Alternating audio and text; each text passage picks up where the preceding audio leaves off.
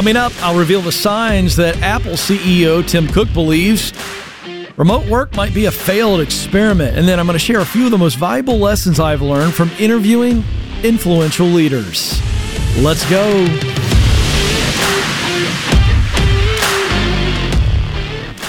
Warning you of what is holding you back, equipping you to step around, through, over those enemies of progress. I'm Ken. This is the Ken Coleman Show. And uh, let's start off with what's happening in the world that may affect you, specifically remote workers. So here's what we know about society in general, and it has been multiplied in the era of 24 hour media and social media. And this is what I'm saying that we know. Once one domino falls, in the form of an influential leader or company, a lot more dominoes fall right behind. This is why we have social media influencers that largely shouldn't have an opinion, but because they have a lot of followers and people do what they say, they get paid a lot of money and thus influence. This is why leaders who are uncertain will see another leader step out into certainty and they'll follow. It's why when you are in a traffic pattern and you're in the lane with everybody else, you're just kind of following traffic and you see one person dart out and go over that yellow line to get to the exit and you see several cars follow. What's happening? Someone has decided to take action. And other people go, oh, should I be doing that? If they're doing it, maybe I should do it. This is just the human nature. So, why is this relevant that I'm sharing this? Because when you have the CEO of Apple, one of the most powerful and wealthiest companies in the world, making statements about remote work, and you are a remote worker, you should pay attention because he influences people just by the nature of who he is. So here we go. What is he saying? Uh, this is a Business Insider article Tim Cook, CEO of Apple, calls remote work, and this is the strongest statement I've heard from him on this. He calls it the mother of all experiments. He said, We, he's talking about Apple, we are running a pilot and trying to find a place that makes the best of both of these worlds. He's talking about remote work and then working in the office. Cook goes on to say that his personal preference is what he calls a serendipity of in person meetings.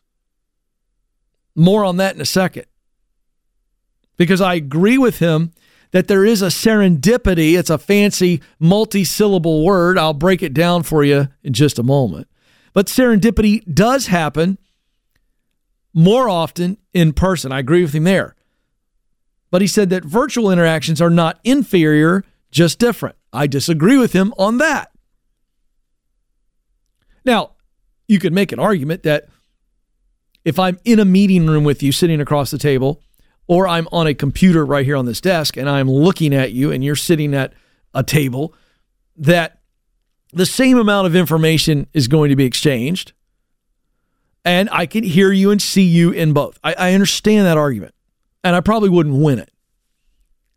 But I think that being in person allows for more serendipity. Now, here's how I define serendipity, and this is the part I agree with. I wrote this down. When I'm in person, I believe that there's a greater impact on this reality. And here's the reality collaboration increases imagination. And imagination is at the heart of innovation. So innovation is described uh, pretty broadly, and people understand innovation. But innovation really is a is a uh, it, it's a catalyst when when resources are low, time restraints are tight, and you have to innovate. You are under the gun. You don't have the money, the resources, the people, the time, but you still got to solve a problem. Dads are famous for this kind of innovation, right? Nathan is smiling behind the glass. I mean, he's got little ones. Dads are famous for innovation because mom's not around and she's the expert, and something goes wrong in the house or with the kids. And the dad's going, I don't know what my wife would do. We're half worried about doing the wrong thing and getting in trouble. Let's be honest. And, and, and then we're going, but I got to do something. And so they, they, they figure it out. Right? I'll, I'll, my proudest innovative moment, and boy, the bar is low. But I remember being at some friends of ours' house on, on a vacation when the kids were little. And I'm not sure if it was Josie or not, uh, or the boys, but one of the kids literally put half a roll of toilet paper in the toilet. They had not been sitting on the pot for very long, and clearly one of them got really aggressive. Bottom line is, clogged our friend's toilet, and it was bad. And I'm freaking out. I'm going, this is a nice bathroom. If I flush this one more time, Nathan, I mean, it's a disaster. It's at the top. I don't have a plunger. I don't want to go down and ask a plunger. This is a very low key moment of innovation, but the point serves. So you know what I did? To Stacy's horror, I went in the guest bedroom closet and I found a metal hanger. And I undid the metal hanger and turned it into essentially, you know, a little prod. And I got down deep as I could. I had a little hook on it you know, the hook that it hangs on, but everything else straight. And I got in there and I pulled as much of that toilet paper out as I could, picked it up with my hands and threw it away. And then the water receded. Nathan, it was a proud moment. Genius. Thank you. Now, here I'm making a silly point that it is imagination that leads to all innovation, but imagination gets boosted when there's collaboration. And I think collaboration is better, more energetic when I'm in person with somebody. So I just think in person gives us a better connection. But here we go. People don't like it. They don't like going back to work. Employers are now hardening their demands for people to return. Amazon's fighting it. Roughly 30,000 Amazon employees signed a petition objecting to the return to office policy. An HR executive rejected it. Elon Musk sent an email apparently last week at 2:30 in the morning reminding Apple, I mean, excuse me, uh, Twitter workers that working in the office is not optional. Disney employees are fighting a directive to work 4 days a week from the office. So are Starbucks and Starbucks employees. So here's what's happening. What's happening is there's this tension about coming back in, and I understand the perks. The perks are you don't have a commute uh, which means you have more time to do stuff at home, families, pets, hobbies, whatever. And the case can be made that you can be productive working remote. I'll give you that. You could be you could be productive. That's that's not. But culture's better, connection's better, collaboration is better, imagination is better. This is interesting. James Bailey, professor of management at George Washington University, said this in this article. Workers' refusal to go back to the office is like a metaphorical middle finger to their bosses. And I think he's right. They're like, we have all this freedom now because you let us go home and work remote. Now you're taking my freedom away. That's the rub. And I understand it. I'm not sure I agree with it, but I understand it.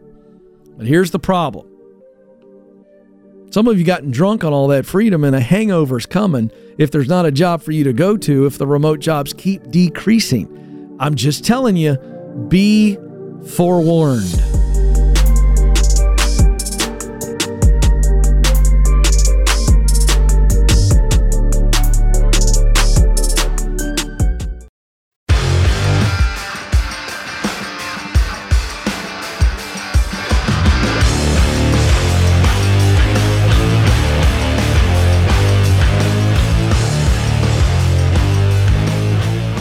All right, folks, helping you get unstuck. I'm Ken. This is the Ken Coleman Show. Hey, if you're enjoying the program and uh, you're watching via YouTube, would you subscribe? That helps us grow. Uh, is it subscribe or just like? Oh no, I'm sorry. You gotta like these videos. Sorry, folks. I'm a middle-aged guy. I don't wake up and care two craps about if someone likes me, but uh, it helps grow the show. And uh, these videos, uh, if you like them, click on the like button. If you're listening to the podcast, uh, give us a follow and a five star review. All right. So I want to talk to some people right now who um, you could say, yes, Ken, this is me. And this is who I'm talking to. The people who aren't where they want to be. In other words, the gap between where you are now, financially, personally, professionally, spiritually, physically, the gap between where you are and where you want to be is pretty wide. And you're feeling stuck. You're feeling unhappy, dissatisfied, frustrated. If that's you or someone you know, uh, I want you to have the opportunity to see me in four cities where we're going to be discussing that bridge and its breakthrough. How do you get breakthrough? And, and I'm going to be walking through how to get clear on where you want to be in life and how are you getting confidence to actually step towards that. That's what we're doing at Breakthrough. And uh, the events are coming to you. We're going to be in Kansas City in 15 days. Uh, April 20th, Kansas City, Missouri, Chicago, Illinois, May 16th. Atlanta, Georgia, May 18th, Dallas, Texas, May 23rd. So you or a friend, uh, we have we have a partner pass, couples passes. We got a VIP ticket uh, where you spend extra time with me before the event. We're going to do some deep dive coaching. I'm going to be speaking on how to get clear on where you want to be for your future. What is that desired future in your life? Whatever that is, does not have to be just professional. Ken, how do I bridge the gap from where I am to where I want to be? And that's what we're going to teach you and teach you to be able to do it confidently, to bridge the gap and do it with confidence. So, uh, details, tickets, everything you need, kencoleman.com slash events, kencoleman.com slash events. Okay. Uh, I have been very blessed in my career, and I want to remind those of you that are new to the program.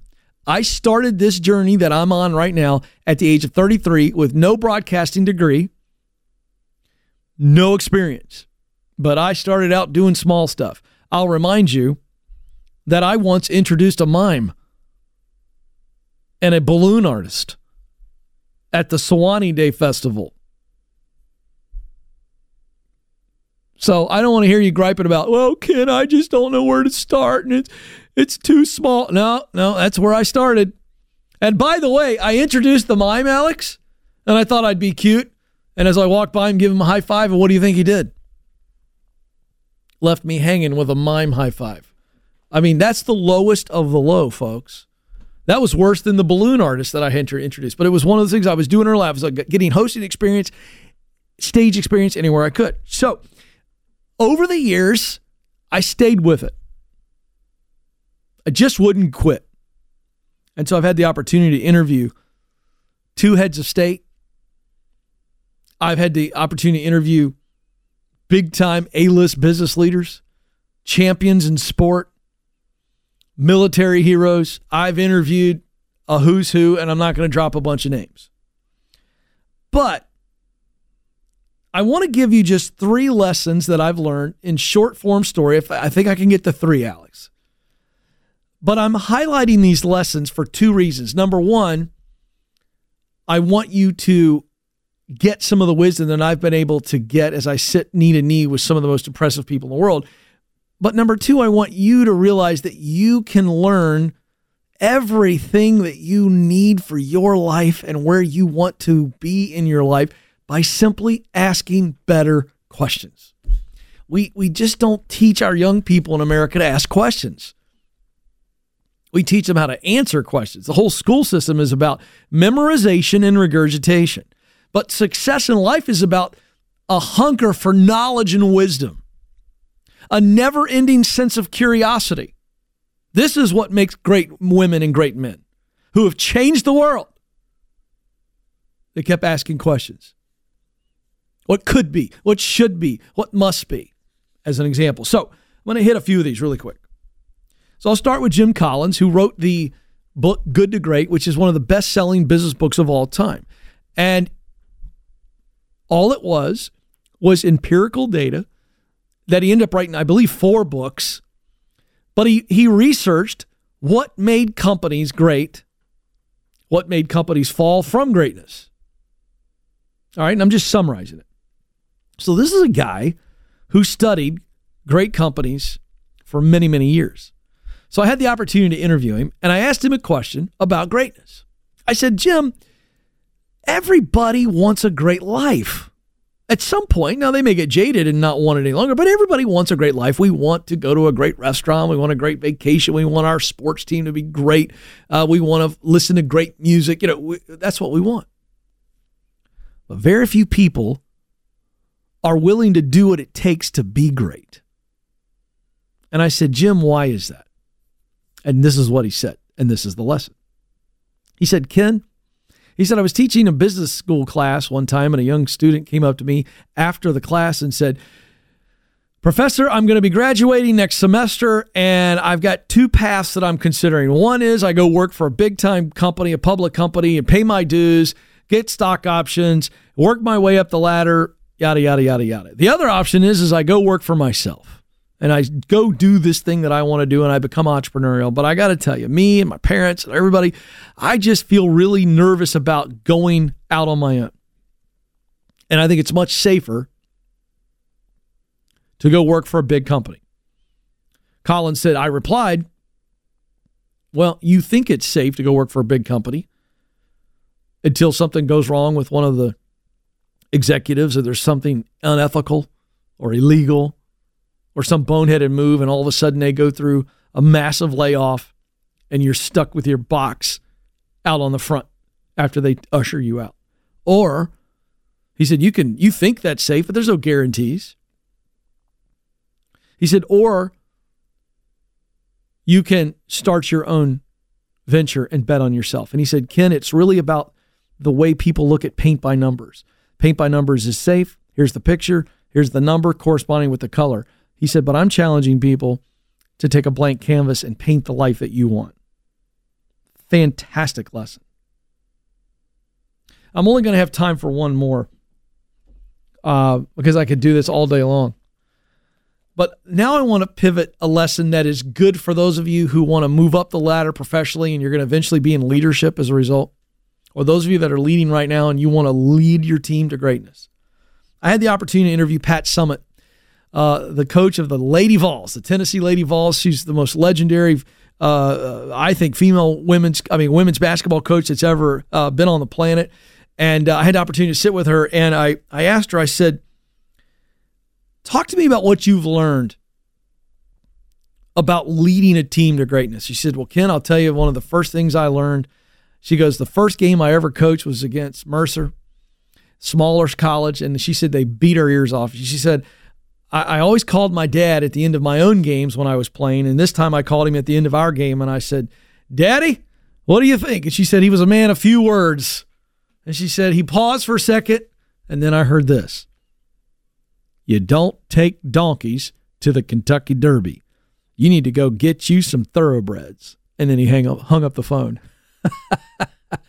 and she said, Ken, I learned a valuable lesson that my greatness as a leader, my ability to lead our team to great things, was first and foremost built on me having the right talent and getting talent around me. And that's a wonderful leadership lesson. Leaders, your success, your team's success is less about your strategy and your performance day in and day out. It is built on you getting the right people on the right seat of the bus. That means people who have the talent to pull off what you need them to pull off, people who want to win. Go get you some thoroughbreds, some racehorses, and then sit back and watch them win.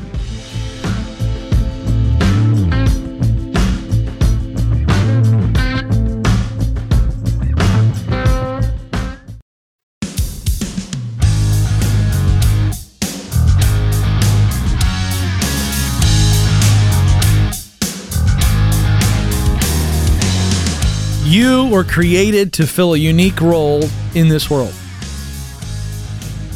Relationally and professionally, and I'm focusing on the professional piece. In other words, you were made to work.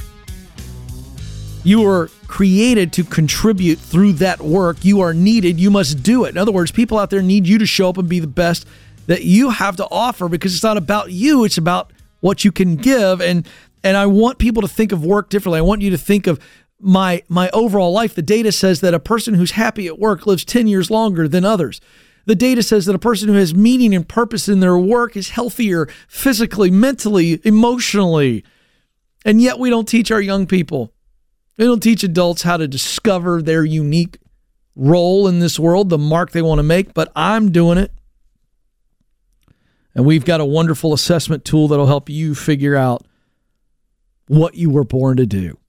It's called the Get Clear Assessment. It's about a 15 minute assessment. It's not a personality profile. What it does measure is what you do best, your talents and strengths.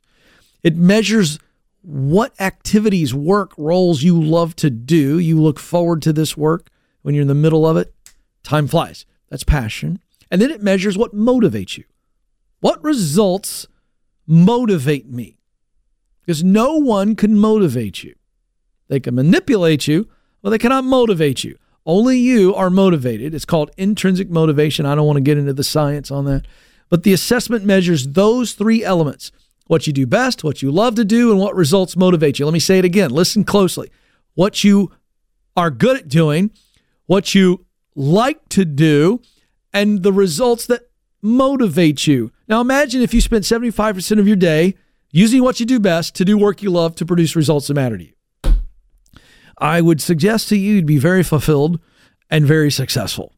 This assessment is going to give you a deep report on this, each of those areas, and then it puts your results into a purpose statement that reads like a job description that you were born to fill. Go get it right now, kencoleman.com slash assessment, kencoleman.com slash assessment. All right, we're going to stay in Nashville. John is on the line. John, you're on the Ken Coleman Show. Hey Ken, good to talk to you. Thanks good to for talk to uh, you. taking the time today. Yeah, yeah. you bet, um, man. You're why I got up was, today, bro. Let's go. yeah, yeah. I uh, that was a great seg- segue, by the way. I actually have my purpose statement in front of me. We can go over that here in just uh, just a minute. Though. Actually, but, you know what I um, want to do? I want you to read it yeah. to me slow and then tell me the problem we're attacking because I, I, I I want the audience to hear it and it gives me some clues while I listen to the problem. So, what is your purpose statement from the assessment? Read it to me slowly. Okay. Yes. I was created to use my talents of inspection, instruction, and execution to perform my passions of promoting, leading, and protecting to accomplish my mission of service by producing assistance and protection. Wow. All right. So when you got your results, did it feel like it hit you? Right between the eyes? Yes. Yeah. Yeah. And okay. Um, so what problem are we attacking today? What's going on? How can I help? Well, I'm I'm having trouble um, coming up with a specific idea.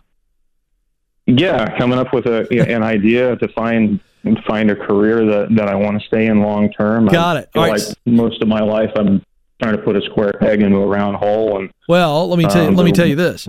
That's no longer going to happen because what you just read to me is your dream job description, but now it's at a high level. But do you understand that? Because you got to grab that first before we can unlock your ideas. Do you see how, if you're spending most of your day using your top talents of inspection, instruction, and execution to do the work of promoting, leading, and protecting to drive the result of serving people, that that's a good day for you? Does that sound good to you if I describe it that way? Oh, yes. Okay, then. So, what you have to do is take that purpose statement that I just read back to you and you start looking for jobs that have job descriptions that match up with this. So, but I'm going to help you a little bit further because I would I would I would say that the world of work, and this is where your ideas are going to come from, are in four areas. All right? If you got something to write with, I want you to write it down. If you don't, I'll lay it out to where you understand it anyway. You ready? Yes. All right. The world of work can be bucketed into four areas.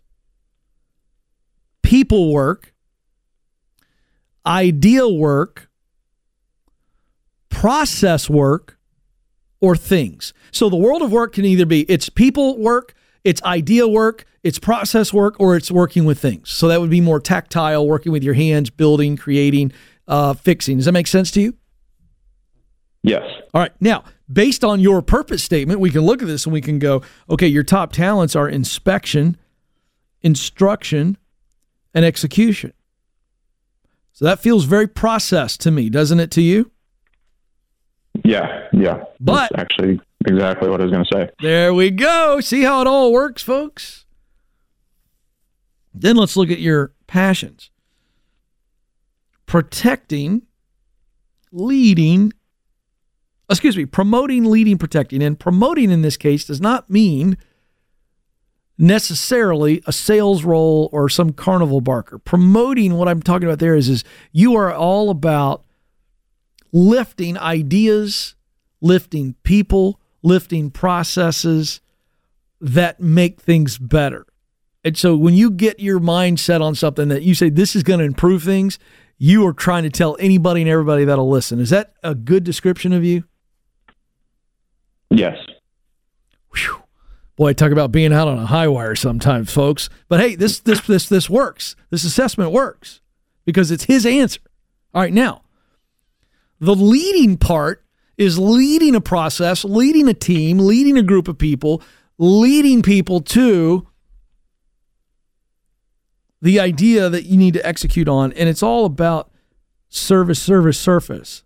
So I think there's a people element here. So if I had to say, what I'm hearing is, you tell me if I'm wrong, I'm trying to help you brainstorm here, is that you need to be doing mm-hmm. process type work that has a very clear service result for people. Tell me if I'm right, wrong, fix that. I would say yeah, I'd say, I'd say you're right on that. That's uh, as yeah, with my current role, the, the end result and the end process is isn't very clear.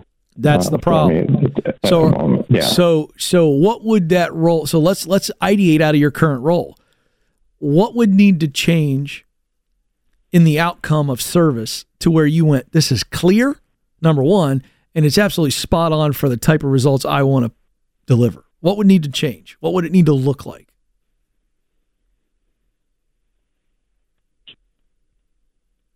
It would.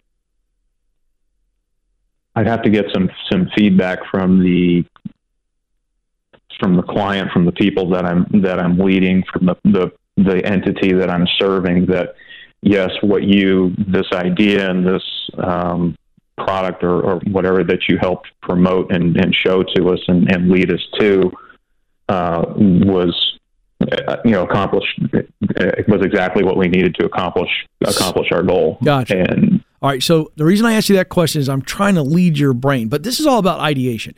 What i cannot do in the assessment is i cannot no one can predict and drop a perfect career or a job that's in front of you because you got to go find it. But now you have what it takes to find it. So here's the deal you like process work, but there's a people, there's an end result that's people focused. Am I right? Yes. All right. Then. So we're looking for that.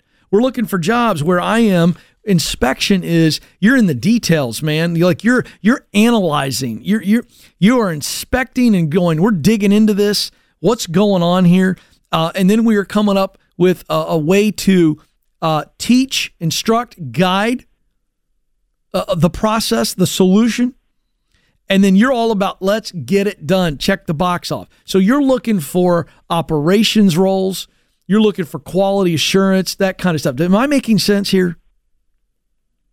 Yes, very much so. So the point is, is based on who you are, what type of jobs would you want to be doing? You know where to look for those.